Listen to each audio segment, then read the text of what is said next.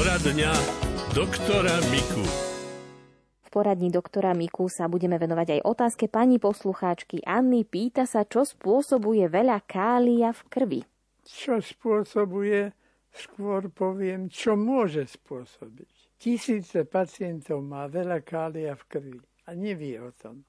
A nič sa mu nestane, lebo to nejako tak eklatantne k niečomu nevedie, ale tam ide o vodivosť v srdcovom svale, o nervové vzruchy a tam môže byť aj nebezpečná, životohrozujúca vec. Takže potom potrebujeme vedieť a keď sa takáto skutočnosť zistí, tak jednoducho vylúčime väčšinou kália z potravy. Napríklad zemiaky a niektoré potraviny, ktoré to si v príručke pozrieme, čoho sa musíme vyhýbať. Napríklad také ovocie, hrušky napríklad. A najviac kália majú toto isté ovocie sušené. To znamená, že sušené hrušky alebo sušené marhule, tak keď to vyhrízame pri televízori, to je v poriadku, lebo my toho kália potrebujeme a zase sa to vylúči. Len ak máme nejaké nefrologické ochorenie alebo sklony, tak potom musíme na toto dať pozor. Pokiaľ to nič neurobí a zistíme to, no tak to len obmedzíme v potrave a nič iného nerobíme ako liečbu, ale tam musíme aj veľmi dbať o príjem čistej vody, aby sme to proste vyplavovali von. Ono sa to močom dostane von za niekoľko hodín a nie je s tým nič. Ale u toho, kto napríklad má filtrovanie krvi a musí chodiť každý týždeň aj 6 razy, no tak tam je dôležité, aby sme na tieto veci striedli. A na to už ten lekár, ktorý má tých dializovaných pacientov, dbá a inštruuje ich, čo smú, čo nesmú a ako tu smú. Druhá vec je, ak pacient nerešpektuje, tak tam potom hrozia tieto nebezpečné príhody práve s tou hyperkaliémiou.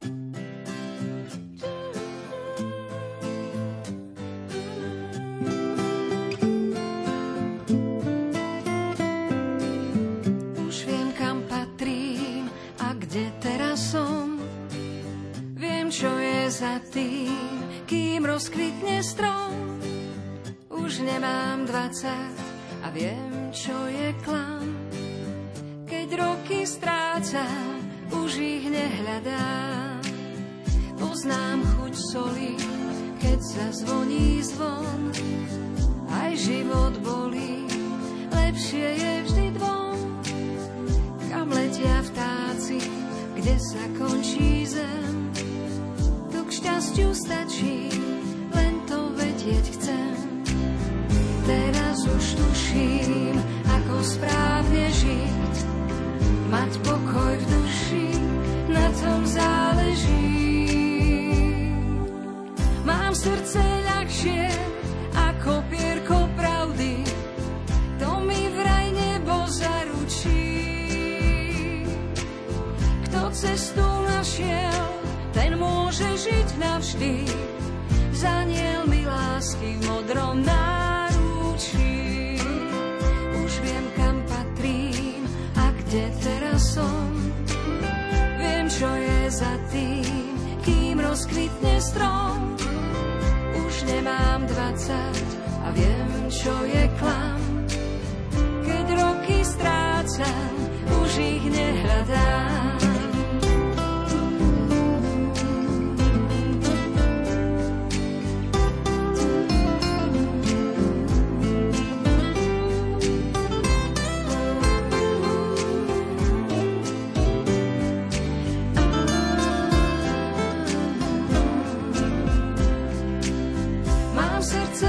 Yeah.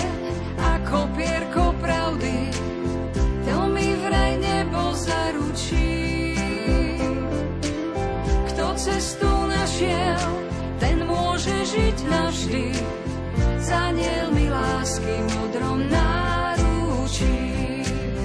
Mám srdce ľahšie ako pierko pravdy, tak znovu krásne poletí. Stačí len veriť a to môže každý. Život je rebrík osných opätí.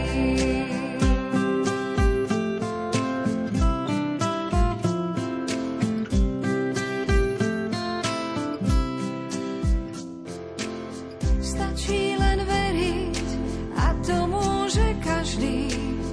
Život je rebrík osných opätí.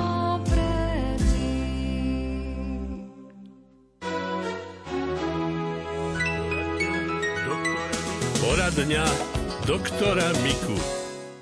Pán doktor Mika je našim hosťom v poradni doktora Miku. Pán doktor, už teda konečne nám jar klope na dvere, ale ľudia sú už po zime, hoci nebola stále taká silná a tuhá, tak ľudia sú takí unavení, takí možno trošku depresívni. Čo by tak mohlo naštartovať ten imunitný systém a trošku tých ľudí povzbudiť, aby sa viac usmievali? Čo by ste im poradili vy ako všeobecný lekár? Tak je to nielen strava a nie len jedlo, aj keď na druhej strane, ak by sme jedli samé také ťažké veci ako bôčiky a masné veci, tak už to pôsobí takú malátnosť, ten tuk tráviť, alebo tráviť ho vo veľkom množstve na raňajky, obed, večeru. Ale tam by sme mali takú sviežu potravu jesť. To znamená čerstvé zeleniny, napríklad klíčky, len tam by som chcel upozorniť, že niekto robí klíčky aj z fazulky. Vo fazuli je fazín, jed. Takže to nie je na konzumovanie v klíčkoch. Tak okrem fazulky ani rôznych iných fazuliek, lebo tých je, čo ja viem, vyše 200 druhov, tak nie. Na klíčky sa dávajú iné bylinky, ktoré sa môžu zjesť, ale je to. Tie klíčky obsahujú totiž koncentrát toho najdôležitejšieho, čo je potrebné, aj tú kombináciu. Potom listovú zeleň a priori, to znamená čokoľvek, okrem zemiakov, tie keď klíčia, tie sa nemôžu klíčkať, lebo tam je tiež ten jed. Ale musíme tie zelené veci preferovať. Napríklad mladá cibulka, vyženie tú bílu, tak keď tú cibulku jeme, ten klíčok zelený zjeme s tým. Keby sme samozrejme veľa toho zeleného zjedli, pri tej cibuli konkrétne, tak by nás mohol boleť žalúdok, pretože tam tá silica cibulová dráždi v takom množstve. Ale v malých množstvách, ale pravidelnej konzumácii je to práve výhodné. Tak toto a chlorofil obyčajne pôsobí aj ako horčina. Tak napríklad, keď chceme šalát, tak ten taký horký. A to je obyčajne ten tmavý šalát. Ten bledý šalát je sladký a nemá horčín skoro vôbec, ale hodnoty tiež má tak skoro vôbec. Takže tie šaláty, ktoré sú tmavozelené a horké, tie sú pre nás najvýhodnejšie. A tým činom ideme v ústretí jaru otvorenou náručou a aj do prírody, nesedieť len doma a čistý vzduch ani neoňucháme.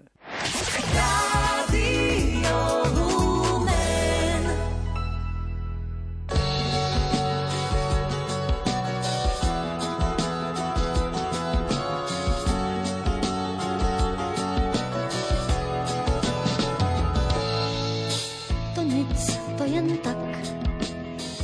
Do očí mi padlo asi zrnko prachu. To nic, to jen tak. Vždyť to není slza ani kapka strachu, jen rosa mých přání, jen inkoust mých zpráv. Tak mi řekni, co ti vlastně ještě dá. projít kolem třišně jako pán. Tak mi řekni, co ti vlastně ještě brání projít kolem třišně jako pán.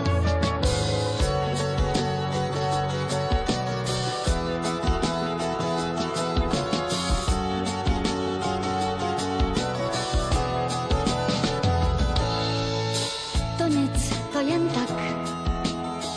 V očích se mi asi leskne kousek zlata.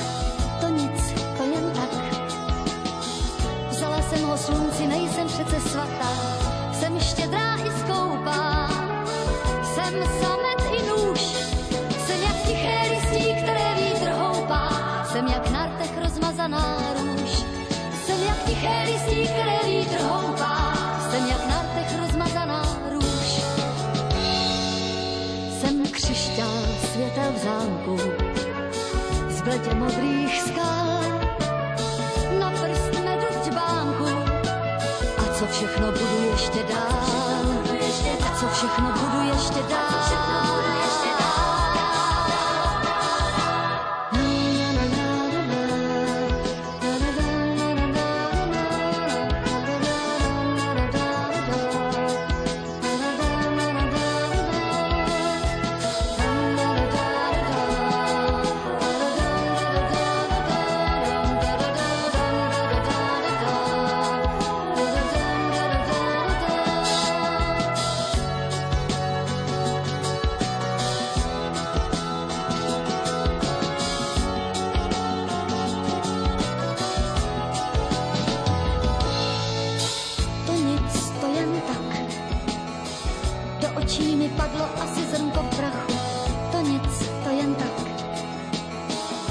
To není slza ani kapka strachu, jen rosa mých přání, jen inkous mých zpráv. Tak mi řekni, co ti vlastně ještě brání projít kolem pyšně jako páv. Tak mi řekni, co ti vlastně ještě brání projít kolem pyšně jako páv. Tak mi řekni, co ti vlastně ještě brání projít kolem pyšně jako páv. Tak mi řekni, co ti vlastně ještě brání. Poď spraviť 30 krokov na ceste k Bohu počas pôstneho obdobia. Volám sa František Trstenský, som kňazom Spišskej diecézy a farárom v Kežmarku a chcem ťa v tomto pôstnom období povzbudiť, aby si viac času venoval Svätému písmu. V Svätom písme sa Pán Boh prihovára aj tebe. Preto ťa vyzývam, porozmýšľaj počas dnešného dňa a vyber si jeden biblický verš, jednu vetu zo Svätého písma, ktorá ťa najviac oslovuje. Napíš si ju na papier a vlož do peňaženky, alebo nos ju vo vrecku svojho oblečenia. Keď sa na ňu pozrieš a prečítaš ju, nech ti pripomenie Boží plán s tebou. 30 krokov na ceste k Bohu. 30 rokov Rádia Lumen. Kráčajme spoločne v pôstnom období.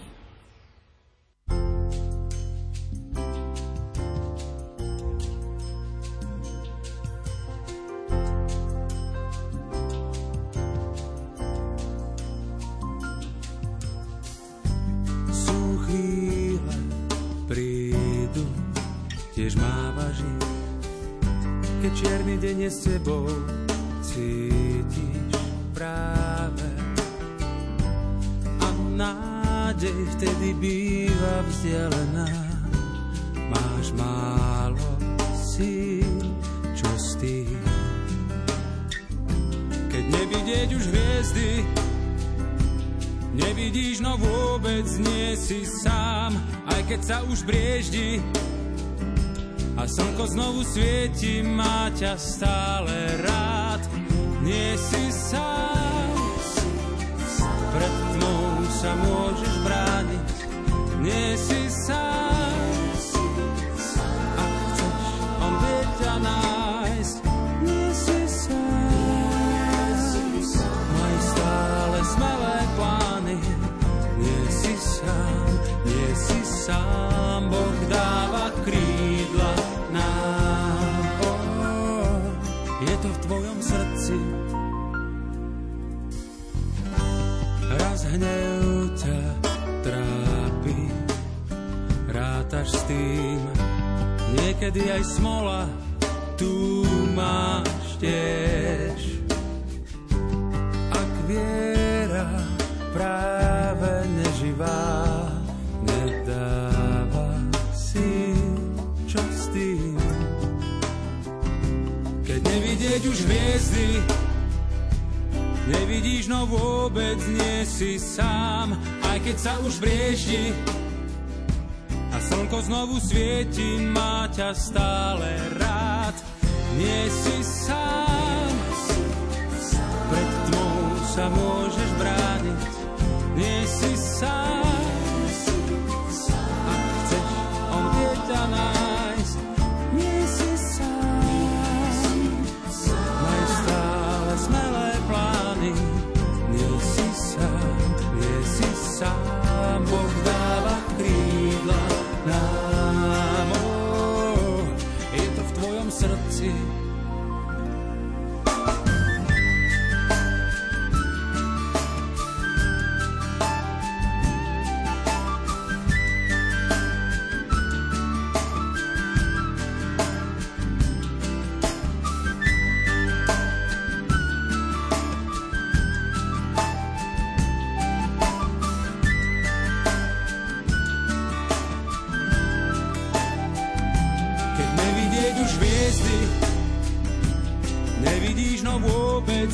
Si sám, aj keď sa už brieždi a slnko znovu svieti, má ťa stále rád.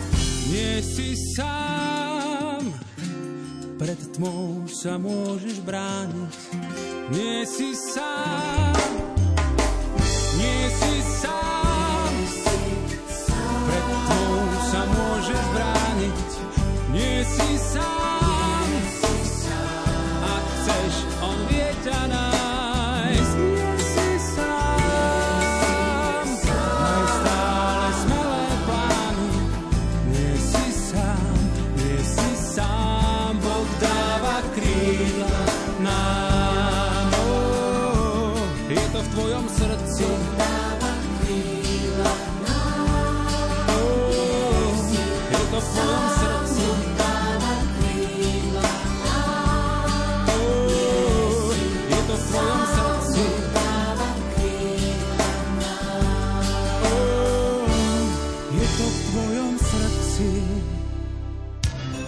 Zo zdravotníctva.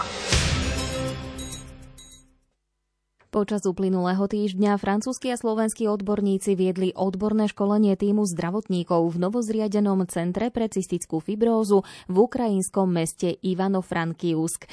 Súčasťou školenia bol aj kurz respiračnej terapie s témou nových postupov spojený s praktickými ukážkami. Respiračná terapia je celoživotná aktivita každého pacienta s týmto ochorením, preto je dôležité ju dokonale zvládnuť. Ďalšie podrobnosti má redaktorka Mária Čigášová. Ako uviedla lekárka z regionálnej detskej nemocnice v Ivano-Frankivsku Monika Makian, spoločné projekty, ktoré realizujú v spolupráci so Slovenskou asociáciou cystickej fibrózy, prinášajú veľké pokroky v liečbe tohto zriedkavého ochorenia aj na Ukrajine. Tento projekt nám v prvom rade pomáha vzdelávať sa o tom, ako pracovať s deťmi s cystickou fibrózou, ako ich liečiť v súlade s protokolmi, ako zapojiť multidisciplinárny tím odborníkov, ktorí by sa týmto deťom venovali a zlepšovali kvalitu a trvácnosť ich života. A aj preto sa sami učíme odborníkov z rôznych odborov, učíme naše zdravotné sestry, naše sanitárky správne pracovať s tými deťmi a správne organizovať prácu počas pomoci týmto deťom. Veľký význam má to, že školíme nášho kinezioterapeuta, pretože u nás bola táto práca na nízkej úrovni. Z prostriedkov grantu nášho spoločného projektu sme zakúpili potrebné prístroje, aby sme mohli identifikovať deti s touto chorobou a zlepšili ich diagnostiku. Kúpili sme analyzéry, ktoré pomáhajú kontrolovať a monitorovať hmotnosť a telesné zloženie zloženie organizmu a na základe toho správne vybrať kalorickú hodnotu stravy a dietu pre tieto deti. Plánujeme kúpiť Simeox, trenažér na zlepšenie činnosti pľúc. Kúpili sme pomôcky a prístroje na každodenné využitie pri terapii a práci s pacientmi. Pokrok je za tie 3-4 roky skutočne neobyčajne veľký a cítime to nielen my, ale aj naši pacienti. Už nemáme také ťažké prípady, učíme pacientov a ich rodiny, ako žiť a pracovať s týmito deťmi, ako zvyšovať kvalitu a trvácnosť ich života. Pani doktorka, je teraz situácia s vašimi deťmi komplikovanejšia? Z jednoho boku našim deťom насправді дуже не повезло, нам всім не повезло, бо у нас війна. Všetkým nám, nielen našim deťom, sa nedarí kvôli vojne. Na druhej strane, tretina mala aj kvôli vojne šťastie, lebo sa mohla dostať za hranice, získali skúsenosť a liečili sa v progresívnych zdravotníckych centrách v Európe. Zistila som, že práca s týmito pacientmi po ich návrate z Európy je omnoho jednoduchšia. Výmena skúseností pomáha aj im, aj nám. V živote je to stále tak. Je niečo pozitívne, aj niečo negatívne. A z tohto pohľadu je dobré to, že pacienti s cystickou fibrózou získali pozitívnu skúsenosť. Hoci to neznie dobre, aj vďaka vojne. Jednou z lektoriek školenia na Ukrajine bola aj lekárka Anna Feketeová z Centra cystickej fibrózy Detskej fakultnej nemocnice v Košiciach, ktorá chodí vzdelávať lekárov a rodičov pacientov už od roku 2008. Ako uviedla, je dôležité správne diagnostikovať toto ochorenie a začať ho včas a správne liečiť, hlavne teraz, keď už sú na svete lieky na túto chorobu. Na Slovensku ich zdravotné poisťovne preplácajú svojim pacientom a tým sa mení kvalita života každého z nich k lepšiemu. Všetci rodičia to vnímajú veľmi pozitívne a ja ako lekár vidím tie výsledky. Doteraz ma liečili následky. Doteraz ma liečili to, že bola tam nejaká chyba, na základe ktorej sa tvorili hlieny, teda genetická chyba, na základe ktorej sa tvorili hlieny a tie poškodzovali pľúca a tak ďalej a všetky tie ďalšie orgány. A teraz liečíme samotnú podstatu toho ochorenia. A tým pádom, že budeme liečiť podstatu toho ochorenia, nedojde k tak hustým hlienom, nedojde k tak častým infekciám, nedojde k poškodeniu pľúc a tí pacienti sa budú mať dobre. Je pravda, že to, čo momentálne tí pacienti majú už poškodené, tie infekcie, ktoré prekonali, tie sa nedajú zvrátiť. Ale môžu veľmi, veľmi dlho byť na tejto úrovni ako teraz a dokonca dochádza k zlepšeniu pľúcnych funkcií, k zlepšeniu celkovej vitality, k zlepšeniu výživy. Takže táto liečba je na úplne inej úrovni, ako bola liečba predtým. Cezhraničný projekt na slovenskej strane koordinuje Slovenská asociácia cystickej fibrózy.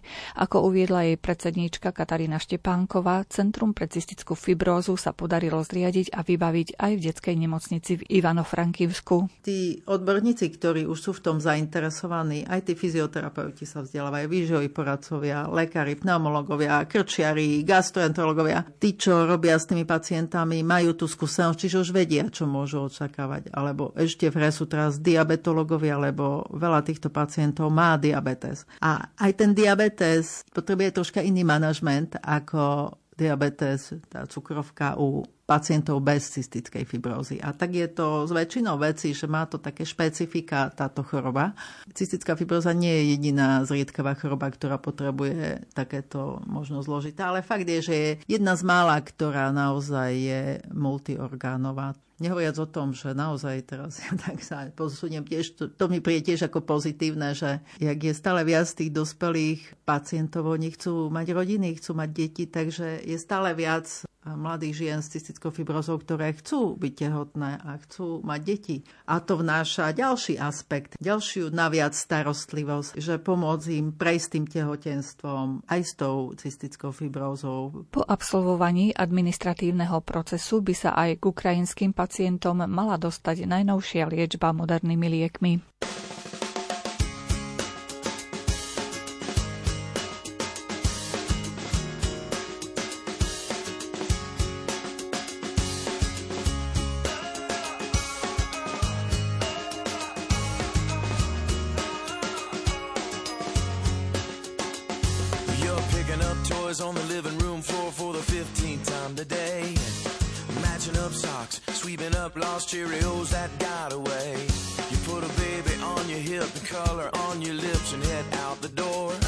While I may not know you, I bet I know you wonder sometimes.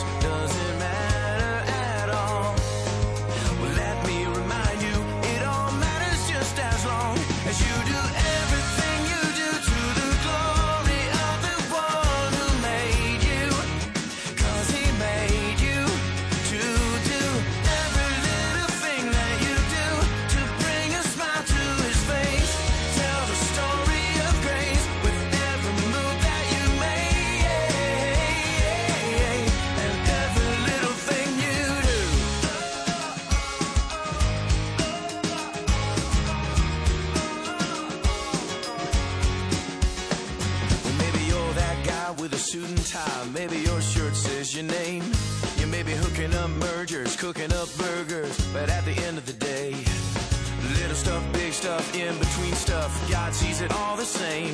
And while I may not know you, I bet I know you. Wonder sometimes, does it matter at all? Well, let me remind you, it all matters just as long as you do everything you do to the glory of the one who made you, 'cause he made you to do every little thing that you do to bring a smile to his face. Tell the story of grace with every move that you make and everything that you do. Or maybe you're sitting in math class, or maybe you're on a mission in the Congo, or maybe you're working at the office, singing along with the radio. Maybe you're dining at a five-star, or feeding orphans in Myanmar. Anywhere and everywhere that you are, whatever you do, it all matters.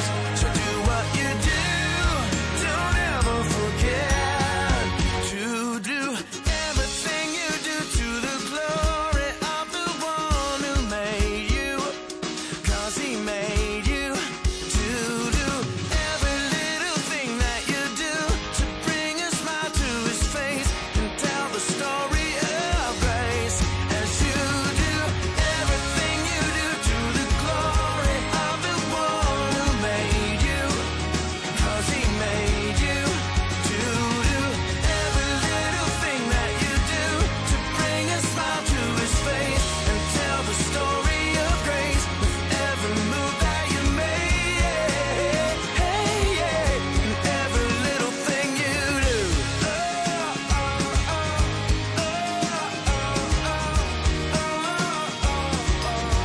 every little thing you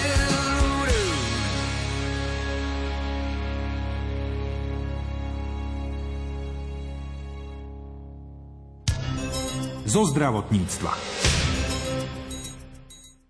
Hospic je model na poskytovanie paliatívnej starostlivosti pre pacientov na konci života, keď liečba choroby alebo život predĺžujúca liečba už nie je prínosom.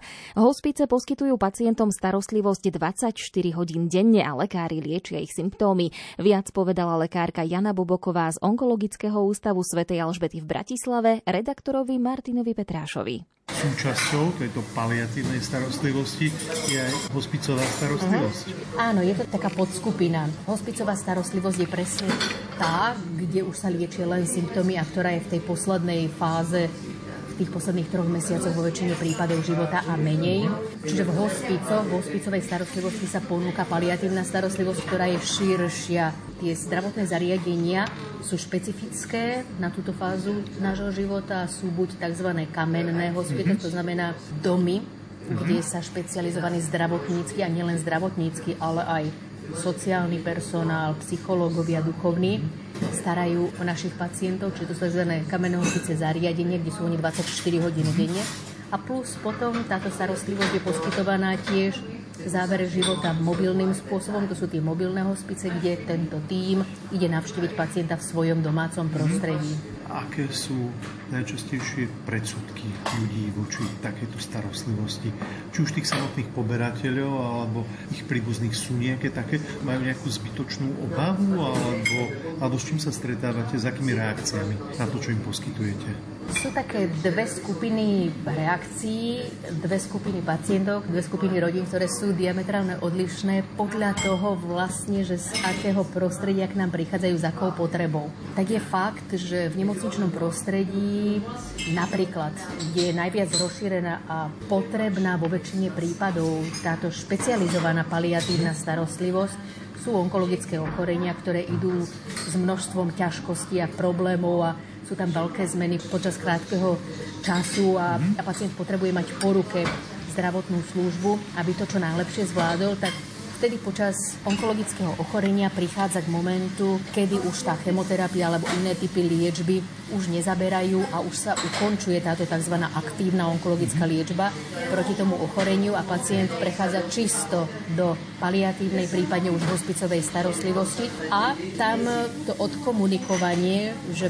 prechádza do iného typu starostlivosti je sprevádzané takým uvedomím si, že asi už ten môj život končí a tam je to veľmi zaťažkávajúce. Tam ten zlom je také jasnejšie uvedomenie si, že tá situácia sa celkovo mení a už s tou chorobou ako takou veľakrát nevieme nič robiť. Čiže tam je ten prechod náročný, je oveľa plynulejší vtedy, ak tá paliatívna hospicová starostlivosť je súčasť týmu nemocničného, kde sa pacient lieči a sa mu prezentuje tiež v rámci toho, že tento tým, ktorý sa o neho veľakrát dlhé roky staral, ho neopúšťa, ale prechádza do rúk ďalšieho členu týmu a koniec koncov všetci sme mu po ruke a stále sa o neho staráme. Čiže nie sú tam také zlomy, také tie lúčenia predčasné s niekým, ale ten vzťah pokračuje, ten tých starostlivostí pokračuje. Takže tam ten akoby predsudok, čo to môžeme nazvať, je, že dobre, idem do paliatívnej starostlivosti, to znamená, že do mesiaca zomriem alebo do krátkeho obdobia. Nezvyknú rodiny napríklad protestovať s ukončením liečby? Snažia sa prinútiť lekára, aby v tej liečbe chemoterapeutikami alebo radiačnej terapii pokračoval ďalej? Stretávate sa s niečím takým, že si nechcú uvedomiť, že ten ich blízky odchádza? Áno, je to veľmi individuálne. Celý ten náš život je neuveriteľne jedinečný. Každé to prežívanie je fakt neuveriteľne jedinečné a iné. Na druhej strane je fakt, že niektoré tie princípy, niektoré tie skúsenosti máme. Je tam niekedy v niektorej skupine, niektorých pacientov takéto navrhovanie a takéto tlačenie trochu lekárskeho tímu aj zdravotného tímu do toho, aby sa pokračovalo v aktívnej liečbe. No tam je to veľakrát o komunikácii, o hľadaní spoločných cieľov, čo je vlastne prečo sa človek chce liečiť. Veľakrát je to v tom rozhovore, že dobre, tak ja sa chcem ďalej liečiť, ale prečo, čo je pre mňa podstatné v tom živote, prečo chcem pokračovať ďalej a akým spôsobom a či nemôžeme tejto rodine, tomuto pacientovi pomôcť, nájsť to naplnenie jeho cieľa a ktorá je tá cesta koniecko. Takže veľa je to je komunikácia o tom hľadaní, že čo je to najlepšie v danej situácii pre pacienta a aj pre jeho rodinu a potom v drvivej väčšine prípadov skutočne prídeme k tomu spoločnému cieľu, za ktorým ideme ako tím aj spolu s ním, aj s jeho rodinou. Je to krásne, čiže je tam veľa o komunikácii, o vzťahoch, o hľadaní toho cieľa.